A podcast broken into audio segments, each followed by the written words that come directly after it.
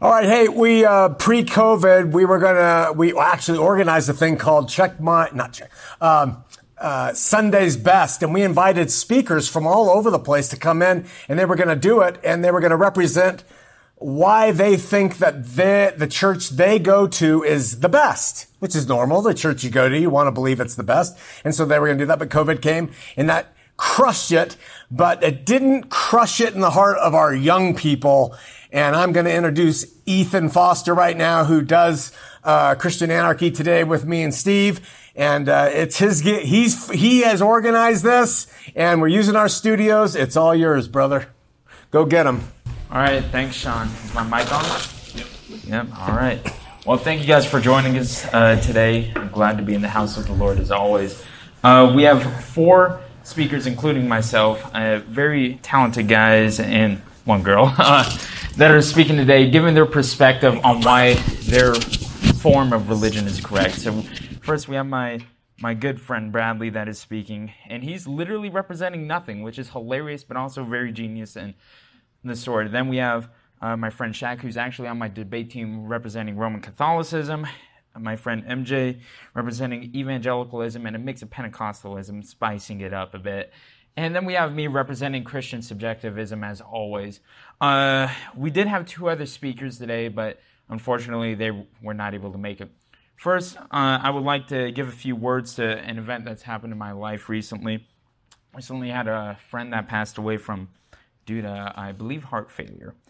And I would ask you guys and encourage you guys to please pray uh, for his family, uh, for all those affected. And I would like to say a quick prayer really quickly for that. Uh, Father God, uh, first we lift up your name, give you all the glory, all the honor, and all the praise for everything you have done and everything you're going to do. We trust in your almighty will, as always, Lord, and uh, we lift up my friend Josh's family. We know you're taking good care of them up in heaven. And we ask that you will give strength to him, his friends, and everyone else affected to get through this, Lord. To all the glory, honor, and praise be to you. In Christ's holy name we pray. Amen. All right, so my friend Bradley is up. He is going to be representing the perspective of no religion being correct, and that just almost fell. And uh, yeah, Bradley, if you want to come on up. And please give him your full undivided attention. Um, yeah, like you said, my name is Bradley. Um, I'm representing uh, no religion at all. Um, yeah, just thanks for Ethan for inviting me out here for hosting it, as well as Sean. Just appreciate that a lot. Um, so to start this off, I am just honestly going to share my past uh, religious story. So um, as a kid, I was born into the LDS religion from my parents. My parents had been really strong in the religion, and I didn't question it at all. I was baptized at the age of eight um, and had no questions. Um, by the eight, uh, when I turned about twelve, you receive the opportunity to, um, I don't know how to say this, like, uh, hold the priesthood. I think they recently lowered the age down to 11, but I could be wrong. Um, but they, I, I, had got the, the priesthood and I was going strong in the church, and then I had some questions and some doubts. So I, um, I probably turned kind of to a wrong source. I, I was, I was talking to my friends to them, and I was like questioning the church, and I wasn't asking my parents because I was like really afraid that they'd be mad at me, or like I don't know, just like see me like because I've been growing up in this my whole life, and they believed it with their whole heart, and I was scared to question it.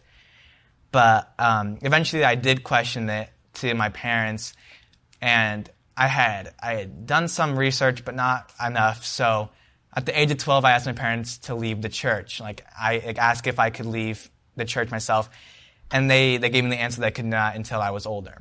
Um, so I was kind of really bummed out by that, but I mean, life goes on, and I, I mean, I, I still went to church. I didn't have a choice. It was like forced upon me. Um, so I, I kind of went on that for, I don't know, two or three years. So now I was like 15, 14, around there. And um, I questioned it again. This time I did my own research, uh, like more thoroughly. And they said that they uh, that I could do my research, but leave until I I couldn't leave until I was at the age of 16. And they kind of got mad at me. which I can understand because they believe that church to be true. So I, I see where they're coming from. Uh, now I'm at the age of 16, and I just left the church about two weeks ago or something. Um, finally got that courage up to talk to them, talk to them about it. Um, I'm not, I haven't fully left it yet because I do have to do some things, but I have left the church and now am questioning religions. So at the moment, I do not believe any religion is true. Not to say there isn't one out there that is true, but at the moment, I am not. Uh, I don't. I don't really think there is any religion true at the moment. Um, however, I do believe that there's a God up there. There's God, Jesus Christ. You know, Holy Spirit, all that, all that fun stuff. Um. On. Uh. Hmm. Yeah. Oh, yeah. So, uh,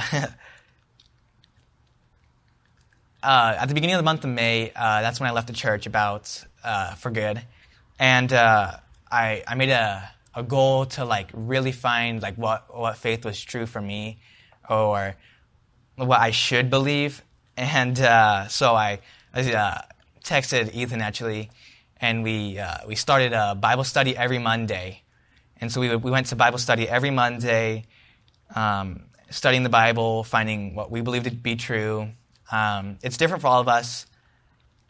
And um, I also like started actually like reading through the, the scriptures daily, which I had never ever done before. I had like done it for a week or something like that, but like I actually stick strong with it. Actually like read the scriptures. like try to find what's true. Um, just like just like really like hound down on that religion. And um, as it's June 6th, I think, or June 5th. I haven't really found anything yet, so uh, goes along with my belief in no religion at the moment. Um, yeah, I mean, I don't really know what else to say. It's hard to talk about uh, no religion and how that's the right church, You know, don't really go to church. Um, so yeah, I just guess that's it for me. Thank you. Thank you so much.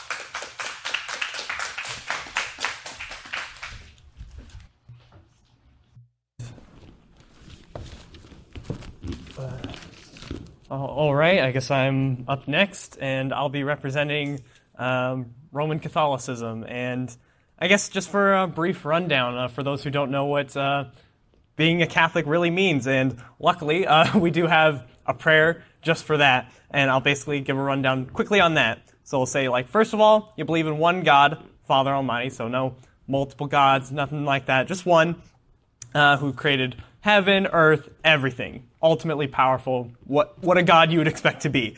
Um, but he also sent his son, Jesus Christ, you may have heard of him, um, to go on earth and basically teach the gospel, teach what it meant um, for us humans to do his will. Um, and yeah, we also believe in the Holy Spirit, a thing called the Trinity, um, which is the Holy Spirit, Jesus, God. Um, they're all God, which is this is going to be hard to explain. Um, there's still only one God, but each of them are like a different being, but they're all connected. You know, so like Jesus is the Son of God, 100% human, also 100% God, um, and the Holy Spirit is well a spirit, so kind of just is the general being. They're like within us it's like the Force, I guess. um, and obviously, God the Father, what many people would imagine um, God being. Um, but yeah, uh, then Jesus, um, he is after preaching for a while, he eventually uh, gets arrested um, by the Romans and is crucified on the cross. And he does this to forgive our sins, or basically anything that we've done wrong in the past that really uh, hurts us um, spiritually. Um, the great part is, though, is that after he died, on the third day he rose again um, back to life, um, and then taught more of the gospel, and then ascended to heaven. That's where he is now, um, judging, I guess.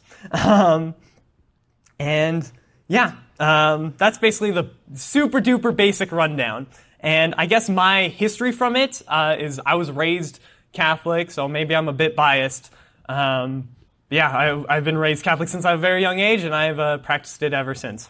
Um, so yeah, I guess I'll go into why I think why my personal belief is the way to go. And I'll be splitting up into two different areas. Like one is the canonical truth, like is this actually how it is? And another part that I think is equally as important is how it affects our like health, our, our spiritual health, and just our general well-being, whether it be truth or not. Uh, on the canonical side, um, the great thing about uh, Roman Catholicism is that we are able to trace it back for 2,000 years ago. Uh, it's a really old church. A lot of the old uh, other Christianities, they've broken off of the Roman Catholicism Church. I keep saying that. Uh, Catholicism, it's a mouthful. Anywho, um, but we can trace it back to 2,000 years, which is just really cool. Not a lot of other churches can do that, um, which is really great. Um, another thing which is makes it unique is um, the magisterium, which is, in other words, the hierarchy of the church. So instead of it being like everyone in it for themselves, you have like a order of spiritual believers that can hopefully make it easier for everyone because there is a lot of things um, that weren't necessarily taught in the Bible, like just basic things, basic structure that someone's got to make the call. Um, so yeah, you'll have the Pope, who's the leader of the church, and then the bishops and priests, and I guess me, the person who goes to church. Um, and they all serve a specific role in trying to better teach the gospel to the entire world. With having this specific structure, with having someone to go to, it makes delivering the gospel, delivering the word of God, way easier um, to everyone. Uh, another thing uh, that I'm pretty sure this is mostly unique for Catholics, but at church, um, every Sunday or every Saturday night, every Mass, as we call it, um, the priest will consecrate a host uh, or a wafer, whatever you want to call it, and we believe that this is the body and soul and divinity of Jesus. And a lot of you will be thinking like, oh, isn't that cannibalism? Isn't that weird? And I guess you could say it is, but for me, for me personally, it's nice to know that what you're receiving at Mass every time, it really is God. It's not just some symbol, it's not just some representation that really doesn't mean all that much. It really is God that you are receiving. Same with the wine. It is the blood of Christ. And although it may not be chemically that, it doesn't taste like skin or blood, I'll assure you that, but it is that to its fullest degree, I guess. Um, as with sacraments, um, you'll have um, throughout your life, you'll receive different gifts or otherwise sacraments from God um, to help benefit you through your life. So you'll start off with baptism uh, at a very young age. And this is just to remove original sin. Uh, so basically, at the beginning of time, Adam and Eve, they sinned, ultimate curse, and you just want to get that cleaned off of you. So that's cool. Um, and then you'll have confession. And then what I really love about confession is that you're able to go to a person, hopefully a really good person, wise, specifically a priest, and they get to absolve you of your sins and forgive you. And that's just something really nice for me personally, or just for people in general. Like, it's basically like a, a free psychiatrist that you're allowed to go to to just say your problems, say how you want to resolve you personally. Whether you believe that what your sins are actually being absolved or anything like that, it's nice to know that you have someone to talk to and really feel like you can turn over a new leaf. You can change and become a better person. And on that note, um, there is no real exclusivity with our church. It's very, um, yeah, ev- everyone can do it. Like you can be the most terrible person, the worst person, committed all these sins, all these atrocities, and still, if you really wanted to, go to heaven and become the best version of yourself and preach the good news. Um, there is no limit. There is no, t- like, h- how many sins? Oh, you've done too many. It's always open, and God looks at your heart. Whether you're committing a sin or whether you don't think it's right, it's really, at the end of the day, what you're trying to do best for others. You're trying to do the good news, the goodwill. And for those who want to go to heaven, you will go to heaven. Like that's at the end of the day, that's what it is, and that's so cool. Like with some other religions, they're like, yeah, you have to do this and this and that, then you can go to heaven.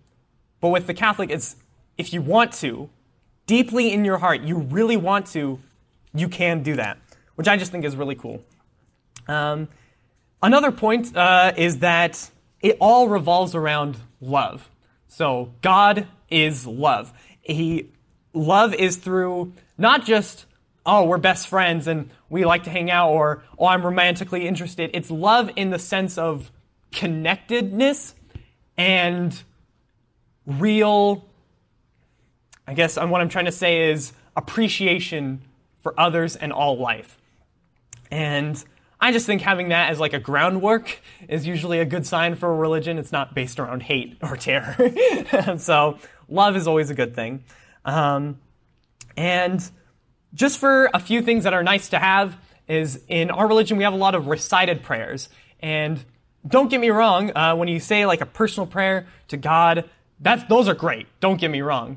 But it's nice to have specific, well thought out prayers that have been passed down over the years through tradition that you can recite at any moment to just really communicate with God and others, um, which is nice. So you're like, yeah, I'll have the heart, Our Father, Hail Mary. On that note, we have a thing called the Rosary. Uh, it's people say it's like a sword that you can use to defeat demons. That's just a fun thing we used to say. Um, but you'll, you'll say a lot of these prayers, and it uh, what a prayer really is is you're just talking. You're just talking with God, you're just talking to Mary, talking to whoever, and you're asking for help.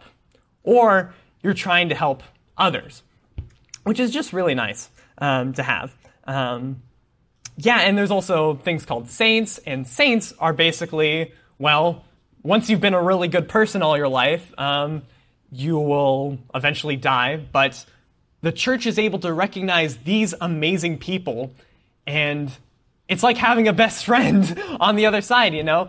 Um, and these aren't just like some old guys. Um, like there's new saints being beatified or canonized um, all the time, which is really cool. Um, and yeah, at, at, at the end of the day, what I guess what I'm trying to say is that for me, being a Catholic is, first of all, telling others about God, and so that they too can experience the joy and glory of God, but also the livelihood of being able to live a, I guess, content life. Um, knowing that at any time you can make a difference, you can um, become the best version of yourself. God always loves you, no matter what you've done. There's, there's never a point of no return. And I think for me personally, that's just something that's really neat. um, yeah, I guess um, really, I mean, that's, that's all there is to it. It's just love, loving others, uh, loving God with all your heart, soul, and mind, and reading the scripture, going to Mass, and everything else like other religions do. And yeah, I guess that's all I wanted to say. Thank you.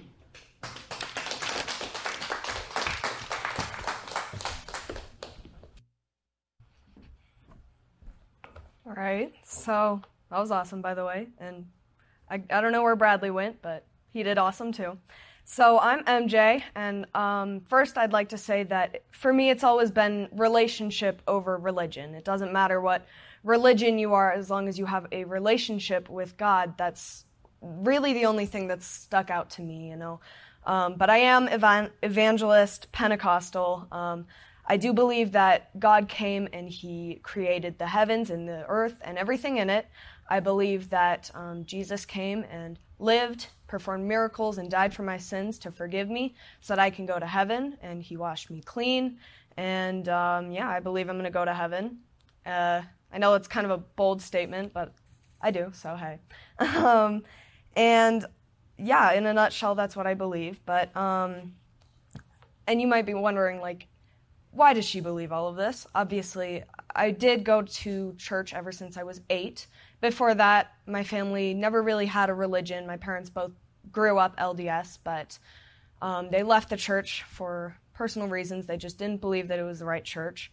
And I was never raised with any kind of religion. I kind of knew about God and Jesus, but I didn't really understand any of it until I got older and we started going to an actual church that is Pentecostal. And it just kind of stuck to me and all of their beliefs and everything. And pretty much the reason that I believe what I believe is the Bible. I believe the Bible is truth. I believe that the Word of God is the Bible. And I believe that if you're wondering why, why I believe what I believe, all you need to do is break down why I believe in the Bible, and then you can read the Bible and see that everything in the Bible is what I believe. And first, I want to say that the Bible isn't always literal, and especially with revelations and things that haven't come to pass yet. People perceive it in different ways. Different people look at the Bible and different verses in different ways. And for example, um, in Revelation, when it talks about the winged beast with many eyes, some people say it's a creature that may come soon, and other people, it could just be an airplane. And we don't know that yet. And some people are very adamant on either one of their, whether it's a creature or an airplane, but to each his own, pretty much, with the Bible. But I know it to be true. And um, especially with things where you open up to a random page and you hear exactly what you need to hear, or you talk to a pastor or something and you hear exactly what you need to hear from the Bible. And in a nutshell, it's the Bible is truth. and I believe that the Bible is truth because it has more historical evidence than any other historical document ever.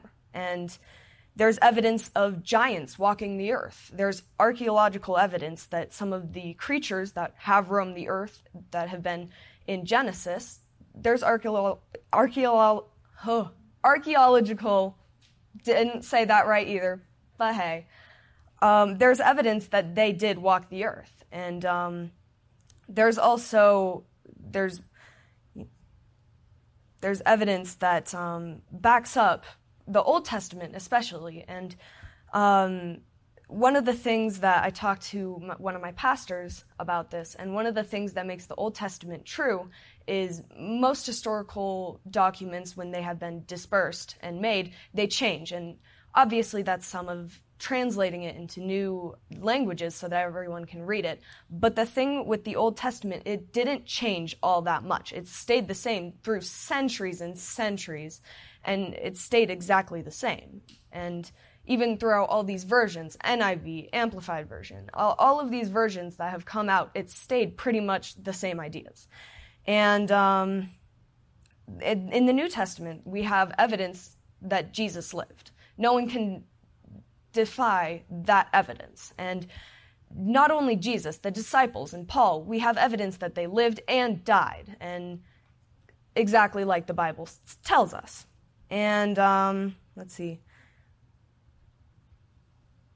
Um, we also know that, you know, those are the facts. And um, even if you don't believe in facts, there you have faith and you have a feeling, you know. And obviously, that's not a reliable source. Is my feeling is this? I feel this, but you know, something called revealed knowledge and it's something that is really special. I do believe that Jesus talks to me. I've, I've had many encounters with that, and it's very special and it's very it's it's awesome. and one of my pastors, when he was five, he encountered a demon, and he has encountered demons and things like that throughout his life. And with his ground knowledge in the Bible and his relationship with Jesus has been able to carry him through that. And he grew up in the church, and I believe that a demon was revealed to him numerous occasions. I mean, he's seen demons because of his faith. And I believe that there are demons all around us. There are angels and devils roaming the world right now. And I don't know, it's, it's something pretty cool. But I also believe that, I mean, obviously you can argue that I believe in the Bible, but there are some people who are part of psycho-religious cults that believe in the Bible, believe in the Old Testament, and people who, you know, they, they take in women and um, they show them the ways of man and because the Bible said so in the Old Testament, and no one can refute it because of the law of two witnesses, which is in the Bible. But the thing about the Bible is that we have something now that Jesus has died and risen again, we have something called the Holy Spirit that lives within us and through us, and it's given us something that's also called a conscience. And to me, a conscience is a built in word of God where you can see what is good and what is wrong and what is right. And you can realize that's not right. That's not good because the Holy Spirit is living within us and He knows us and we know Him. And uh, some of my experiences, obviously, if you don't just believe in the facts, um, some of my experiences may sway you. And uh, let's see. I mean, my family has gone through some of the things that have, well, first I'll go back to my pastor. There was something really cool that happened to him that I like to really come back to almost every day and think about. So when he was in his 20s, I think, he just got married, and um, one of his friends passed away, which was devastating to him. And they went to a viewing, and she was in a coffin, and they started to pray. And obviously, you hear about these miracles of healing and being resurrected. There's some in the Bible, um, but you never really see it. And he got a really cool experience. So they started praying, and he kept hearing something that was seemed to be, "Don't, just don't." And he was like, "That doesn't make any sense. I'm bringing this girl back because they were getting reactions. Her body temperature was rising, and miraculously, but he kept hearing, "Don't." And finally, she kicked the coffin, and that's when he realized she doesn't want to be brought back. And so, yeah, he almost brought back a woman from the dead. And there have been, I've been witness to healings. Um, when I went to a youth camp um, for my church, we went and there was a girl with crutches, and one leg was shorter than her other leg. And she, want, she always wanted to be a track star. She always wanted to run and jump and do all of these things that you can't with her condition. And someone started praying over her, and miraculously, her crutches fell away and her legs were the same length. No one could explain it, the doctors couldn't explain it, but we knew that it was God. And my mom, for example, she has these dreams that God has given her. And one of the coolest things for me is um, some more of my pastors. I have a lot of pastors. It's confusing, I know. but another one of my pastors, my senior pastor and his wife, could not get pregnant for the longest time. And finally, they got pregnant and they adopted a little girl at the same time. Another miracle. But my mom had a dream that the, their little boy, his name's Caleb, their little boy had some neck issues. And she had a dream that, that Caleb as a little baby boy, talked to her and said, uh, "My neck hurts. My neck hurts. Go go check it out. My neck hurts." And she went to my pastors and told them that, and sure enough, they took Caleb to the doctor and they found out he does have a neck issue. But if they had waited, then it would have been destroying his health in the future. But the, since they got it taken care of, it's pretty much nothing, which another miracle. And um, finally, miracles are wonderful and they will prove to some people that Jesus is risen.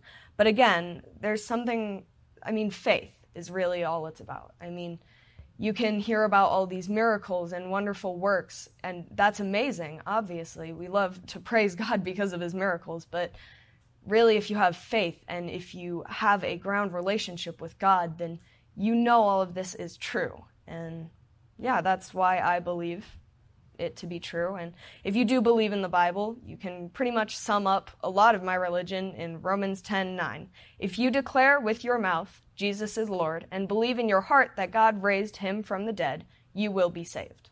So yeah. Thank you.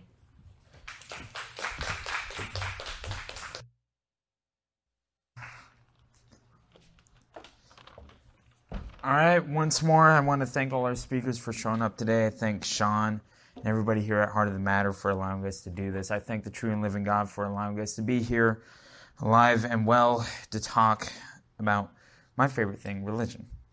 I would like to start this off by reading my favorite scripture, the scripture that I've based every bit of time in my ministry with. And I'm going to start at verse 13 in 1 Peter chapter 3. Now, who is there to harm you if you are zealous for what is good? But even if you should suffer for righteousness' sake, you will be blessed. Have no fear of them, nor be troubled. But in your hearts, honor Christ the Lord as holy, always being prepared to make a defense to anyone who asks you for a reason for the hope that is in you. Yet do this in gentleness and respect, having a good conscience, so that you, when you are slandered, those who reveal your good behavior in Christ may be put to shame. For it is better to suffer for doing what is good, if that be God's will, than for doing evil. I am representing Christian subjectivism. We do a show here called Christian Anarchy Today. So obviously, if I'm going to be on the show, I have to purport to some level of that uh, perspective. But I want to take you back to my story a bit. I was raised into Christian evangelicalism. I have a lot of denominational backgrounds, including Pentecostalism for some time. Uh, I was uh, born and baptized into a Lutheran church originally, but I don't have much connections to that. I do have some family member- members that still go there, and I visit it occasionally. I spent most of my, I guess, youth down in Florida in a Southern Baptist church. It's a typical Southern Baptist evangelical church, and the programs, the big youth building, the lights, thousands of members. It was a big, glorious church and a great community to be raised up in. Hundreds of members in the youth building.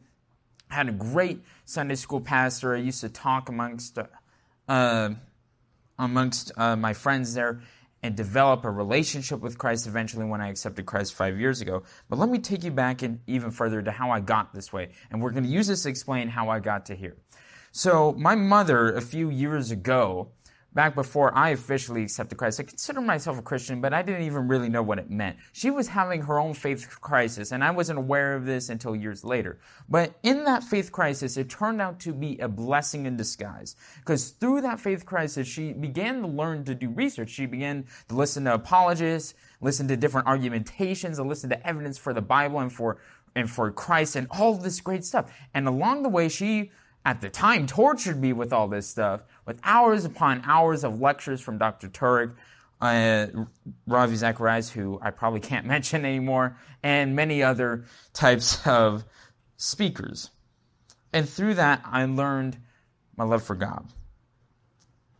On the night, on a night in February, during this youth event called uh, D Now Discipleship Now, they asked after this very an emotional connection, all these songs playing, all you know, you have those Christian rock bands playing, you're feeling the Spirit.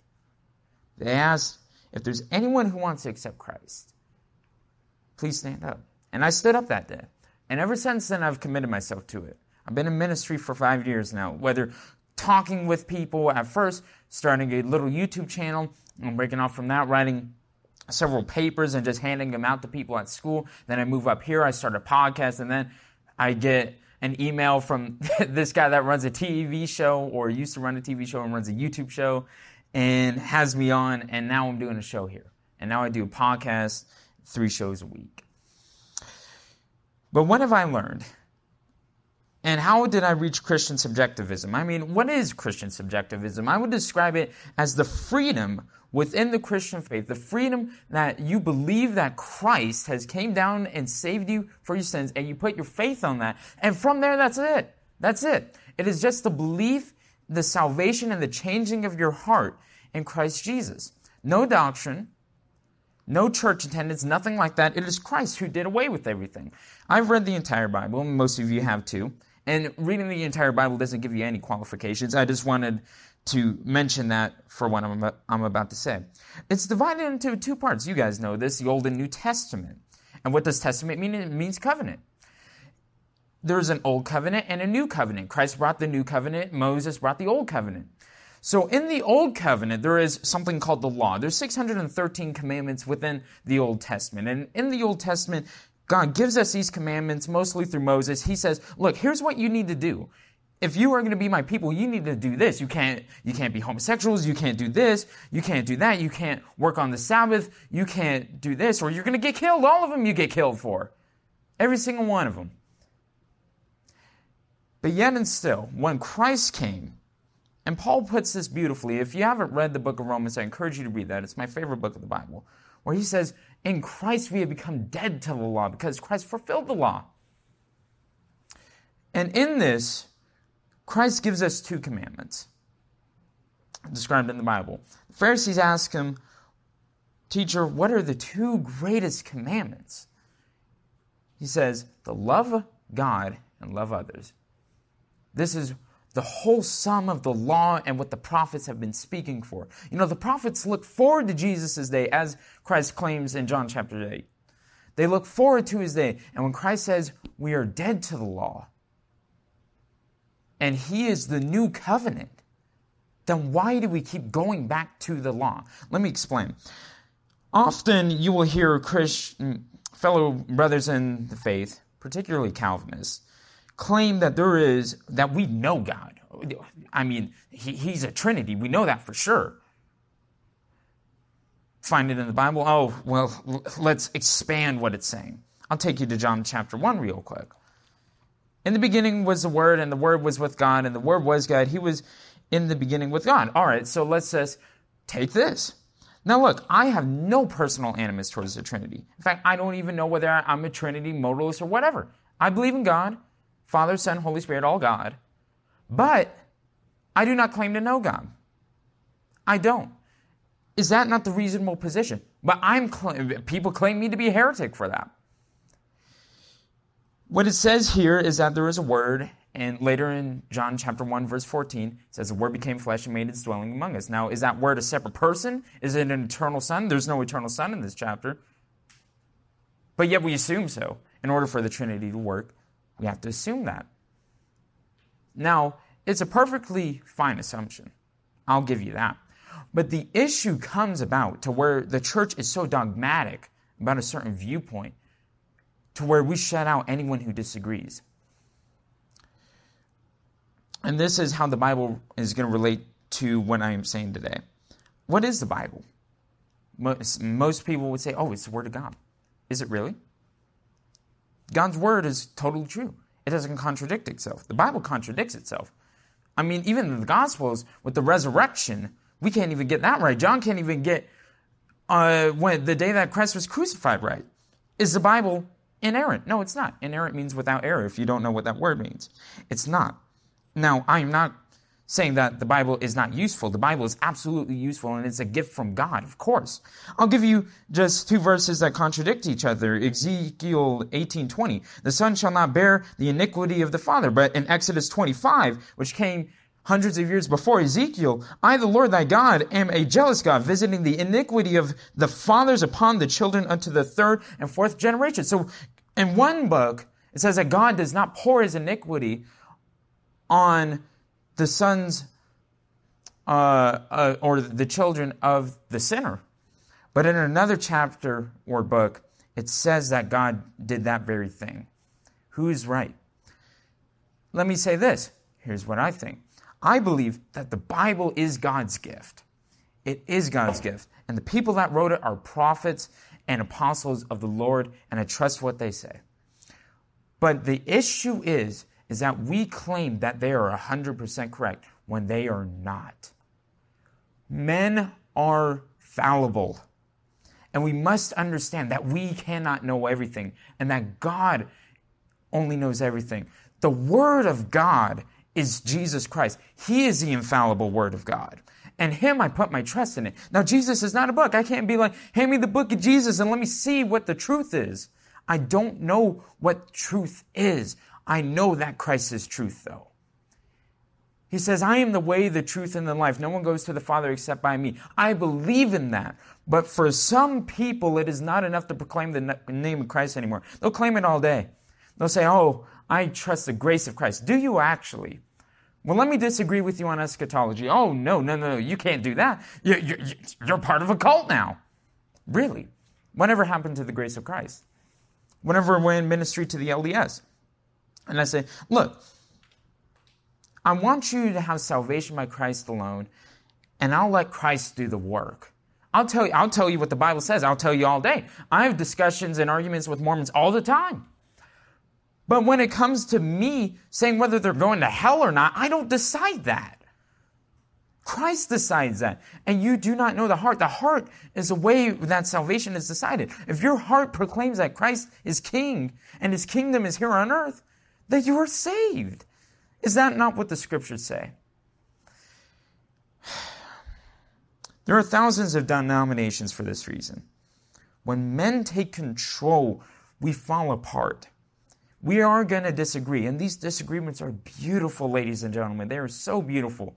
Because when we begin to listen to the disagreements and begin to understand the perspectives that cause those disagreements, we will begin to love each other and develop more relationships and to grow as brothers and sisters in the Lord. I've done nothing, I've done nothing to accept the salvation that has been given unto me by Christ Jesus.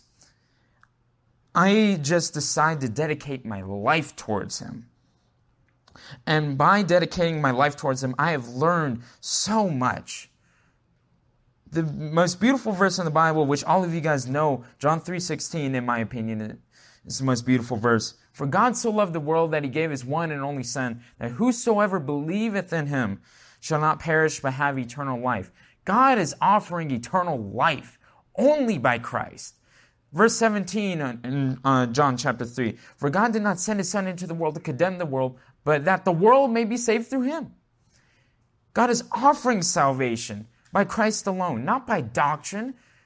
Think about John chapter 8, when the Pharisees were questioning Jesus and they said, Teacher, the law tells us that this adulterous woman should be stoned according to the law of Moses. Once again, y'all love to claim that when it comes to tithing. Tithing is an Old Testament principle when you want to make your money, you claim tithes.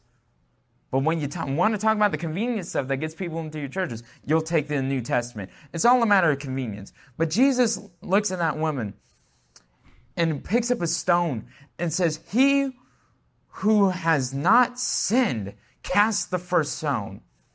And none of them could cast the first stone because they're all guilty. We're all guilty. And that is the first point that I must make when it comes to the reason why we need a Savior. We're all guilty by the law. None of us have followed it perfectly. The book of James tells us that if you have failed in one part of the law, all 613 commandments, one part, you're guilty. You've broken the whole thing. You're guilty of every single one of those things. So where do we go from here? Christ Jesus. That is it. Now, I'm not saying don't talk about doctrine. I'm not saying don't teach doctrine. I'm not saying don't debate doctrine. I love those things. I do them every day. I'll talk, I'll debate eschatology. I'll debate about the essence of God. I'll debate about all sorts of things, different apologetical topics. I love doing that because I have a passion for the Lord. But when my brothers and sisters disagree with me, I debate them. we have discussions. But at the end of the, of the day, I love them and uh, hopefully they love me too. You can see on Christian Anarchy today, we have many episodes coming out of me and Sean just absolutely yelling at each other about the most variety of topics. But at the end of the day, when it ends and the show stops, we say, I love you, brother. Great episode. I'll see you next week. And we're going to do it all over again because of the jar of doom and whatever topic comes out of that. Because it's not about the disagreements. It is about the commonality of those that accept Christ. Do you not think that Christ is bigger than our doctrines? Is Christ really this limited to where he's limited to the word Trinity and the minor disagreements that I may or may not have with it? I mean, think about it. I believe that Christ is God. He says it very clearly several times. And the apostles say this very clearly several times. But me saying that he is one with the Father, which is not what the Trinity says, they're separate. That's the Trinity. Three and one, separate, co-equal. That's the Trinity. But what the Bible says is that the Father is greater than the Son. Is that not what Jesus said? He said, the Father is greater than me. Whoa, whoa, whoa, whoa, hold up. But if I even bear to question that, then uh, I'm not a Christian. That's ridiculous. It really is. And it limits the power of Christ to change lives. You know how many people you have prevented from finding God because you're so dogmatic about these doctrines. I'm not saying doctrines are not important, they very much are. And once someone develops in their relationship with Christ, they will find Him. and find the truth that God is revealing to them. But, ladies and gentlemen, if we are ever to unite as brothers in Christ, we must stop being so dogmatic and start focusing on the heart. Christ was all about the heart. Whenever people came up to him and said, Lord, I need you, he didn't say, whoa, whoa, whoa, where do you believe I came from? Uh, was I co-equal with the Father? Was I less than the Father? Like, what's your beliefs on the Trinity? When am I coming back? I mean, uh, he didn't ask that. What he said is, I see your heart. I see your faith. And by that you are saved. And by that we are all saved, ladies and gentlemen. And that is such a beautiful thing that God has revealed to us through the scriptures, through all the mistakes that we have made, even by the prophets, and the mistakes of understanding God. We cannot understand God. But even by that, God looks at us in our wretched ways and says, Look, son, I love you, and I have come to die for you. And that is the gospel, ladies and gentlemen. We must discuss these things. We must talk about the importance of doctrine, but don't let it divide us. There is beauty in the things that unite us, and that is Christ Jesus, our Lord and Savior. Uh, thank you guys for coming tonight. Thank you guys for all our speakers. Please uh, leave your comments below. Uh, let us know what you think. And uh, yeah, thank you guys for coming. God bless all y'all.